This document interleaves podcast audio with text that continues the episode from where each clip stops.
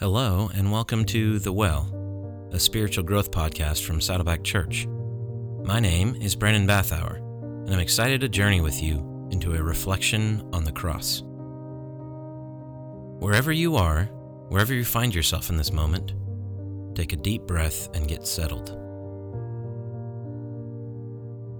Traditionally, the day we reflect on the ultimate sacrifice of Jesus on the cross is called Good Friday. Now, Good Friday is good because it unveils what is true, what is real. May this reflection be an unveiling to you. As you reflect today on the cross, this pinnacle of human brokenness and divine grace, may God give you eyes to see things as they actually are. Listen to these words written by the disciple Matthew in chapter 27, verses 22 through 44. Enter into the story. What shall I do then with Jesus who is called Messiah? Pilate asked. They all answered, Crucify him. Why? What crime has he committed? asked Pilate. But they shouted all the louder, Crucify him. When Pilate saw that he was getting nowhere, but that instead an uproar was starting, he took water and washed his hands in front of the crowd. I am innocent of this man's blood, he said. It is your responsibility. All the people answered, His blood is on us and on our children. Then he released Barabbas to them, but he had Jesus flogged and handed him over to be crucified. Then the governor's soldiers took Jesus into the praetorium and gathered the whole company of soldiers around him. They stripped him and put a scarlet robe on him, and then twisted together a crown of thorns and set it on his head. They put a staff in his right hand. Then they knelt in front of him and mocked him. Hail, King of the Jews, they said. They spit on him and took the staff and struck him on the head again and again. After they had mocked him, they took off the robe and put his own clothes on him then they led him away to crucify him. When they had crucified him, they divided up his clothes by casting lots. And sitting down, they kept a watch over him there. Above his head, they placed the written charge against him This is Jesus, the King of the Jews. Those who passed by hurled insults at him, shaking their heads and saying, You who are going to destroy the temple and build it in three days, Save yourself. Come down from the cross if you are the Son of God. In the same way, the chief priests, the teachers of the law, and the elders mocked him. He saved others, they said, but he can't save himself. He's the King of Israel. Let him come down now from the cross, and we will believe in him. He trusts in God. Let God rescue him now, if he wants him. For he said, I am the Son of God. In the same way, the rebels who were crucified with him also heaped insults on him. Imagine their clenched teeth behind curled, chapped lips, the insults, the rage, the anger and retribution in their fiery eyes the angered crowd spitting and yelling and cursing at the one who was raised above all men. So much anger, rooted in fear. So much rage, with so little understanding. Then imagine the sarcastic laughter from the educated religious elites standing behind the crowds. They snicker and joke and ironically quote the Torah so certain of their victory, so apathetic to suffering, so prideful in their blindness. The cross shows us as we actually are. It is a mirror that shows a perfect reflection of our brokenness, of who we are and what we're capable of. We, the mockers, the violent, the retributive, the power hungry, and the lost. It is the singular, clearest image in the cosmos that we humans need saving. We did this, the embodiment of love. Good Friday is good because it unveils the depths of our capacity to miss it, to miss and malform and mutilate the image of God calling upon our lives. We humans have an unarguable ability turn love into hate, to turn grace into judgment, to turn peace into war, to turn life into death. You don't have to look around long to see this. Turn on the news or social media or any outlet that reflects human behavior, and you won't be able to miss it. Now, this does not feel too encouraging, does it? It is uncomfortable. Personally, in this moment, I feel the need to jump to, but there's some that do it right. There are glimpses of charity and kindness and hope in the darkness in all of us. And that may be true, but let's not jump there so quickly.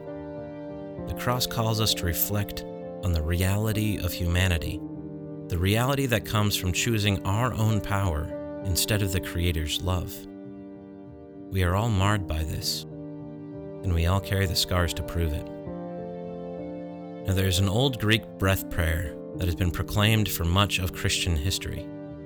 In churches all over the world, the lips of Jesus' followers utter Kyrie eleison. This means, Lord, have mercy. Take some time, reflect on the brokenness of our humanity, created for good, yet oriented towards ourselves. Yes, begin with the news stories of all the wrongs perpetrated from those broken and bigoted and blind people these past years. But don't stay there too long. Turn inward. See the rebellion in you. See yourself in the crowds before Jesus' cross. What would your response be as a member of this crowd we call the human race? Would you be among the sarcastic, apathetic elites? Would you be in the angry, rage induced mob? Would you be the powerful soldiers taking out your pain on another? Mourn the reality that comes from our rebellion. Then ask, Kyrie eleison, Lord have mercy.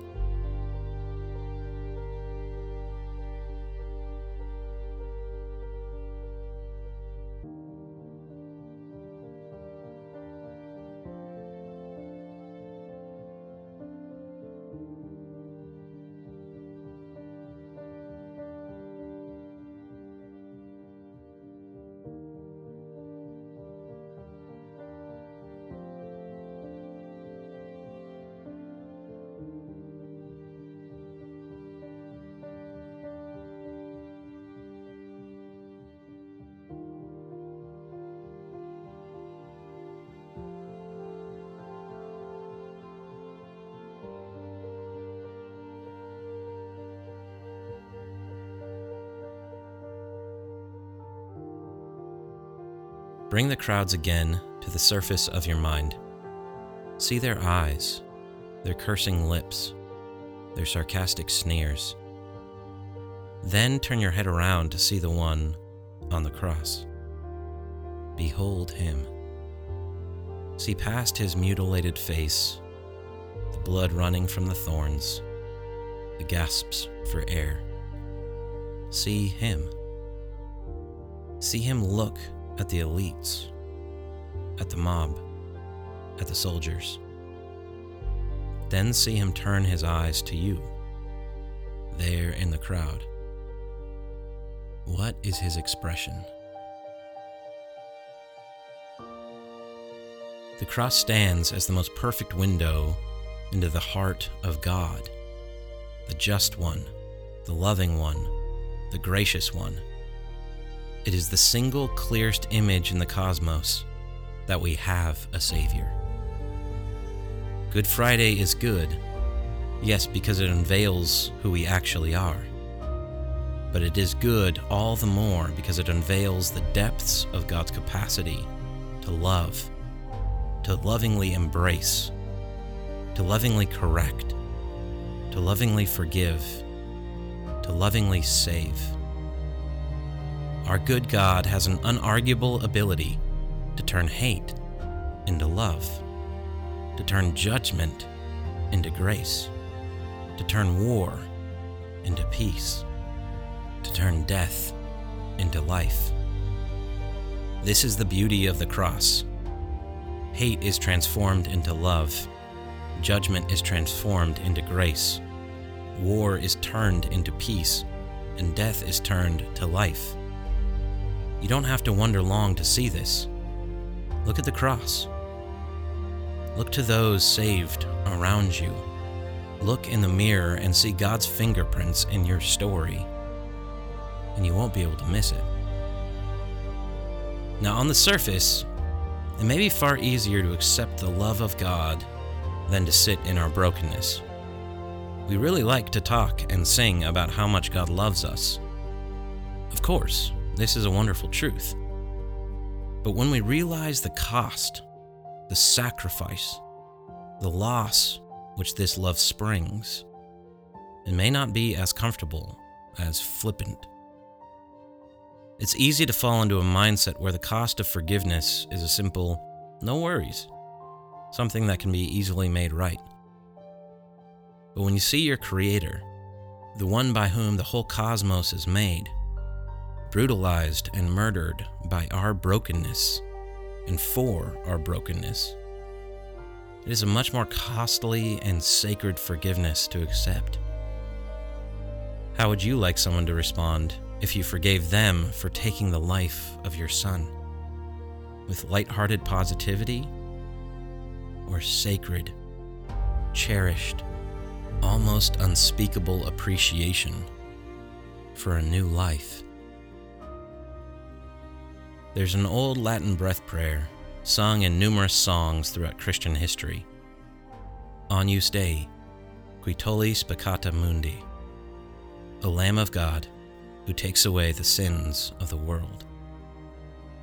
Take some time, reflect on the sacred, almost unnameable grace of our God, who created us, then saves us, then redeems us Yes, begin with the moments of beauty around you. The waves of the ocean that, like his love, never stop. The green, bountiful new life that still springs forth from cursed ground. Then turn inward. What divine grace have you forgotten about that you need to praise him for? What sin has he taken from your life and turned into holiness? What hate has he turned to love? What judgment has he turned to grace? Then praise him. Agnus Dei, qui tollis peccata mundi. Praise to you, Lamb of God, who takes away the sins of the world.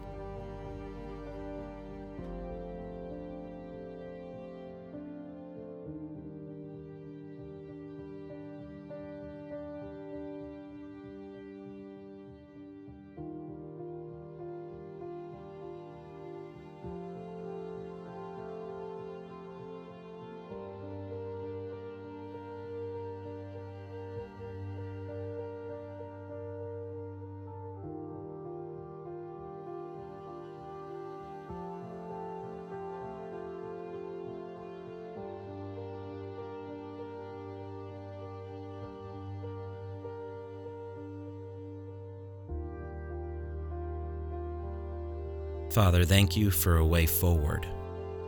At the intersection of our brokenness and your grace, you have placed the cross. And in it, you have proclaimed for us a way forward. Lord, you have forgiven me, not that I might just lounge in such forgiveness, but that I may walk in your way, a different way. Lord, by the power of your work on that dark and beautiful day, May I be part of the new humanity you are forming, cross bearing, sacrificial, marked by your Son. May I live out the reality of the cross. By the power of your Spirit. And in the way of Jesus, by turning hate into love, judgment into grace, war into peace, and death into life all around me. In the name of Jesus, amen.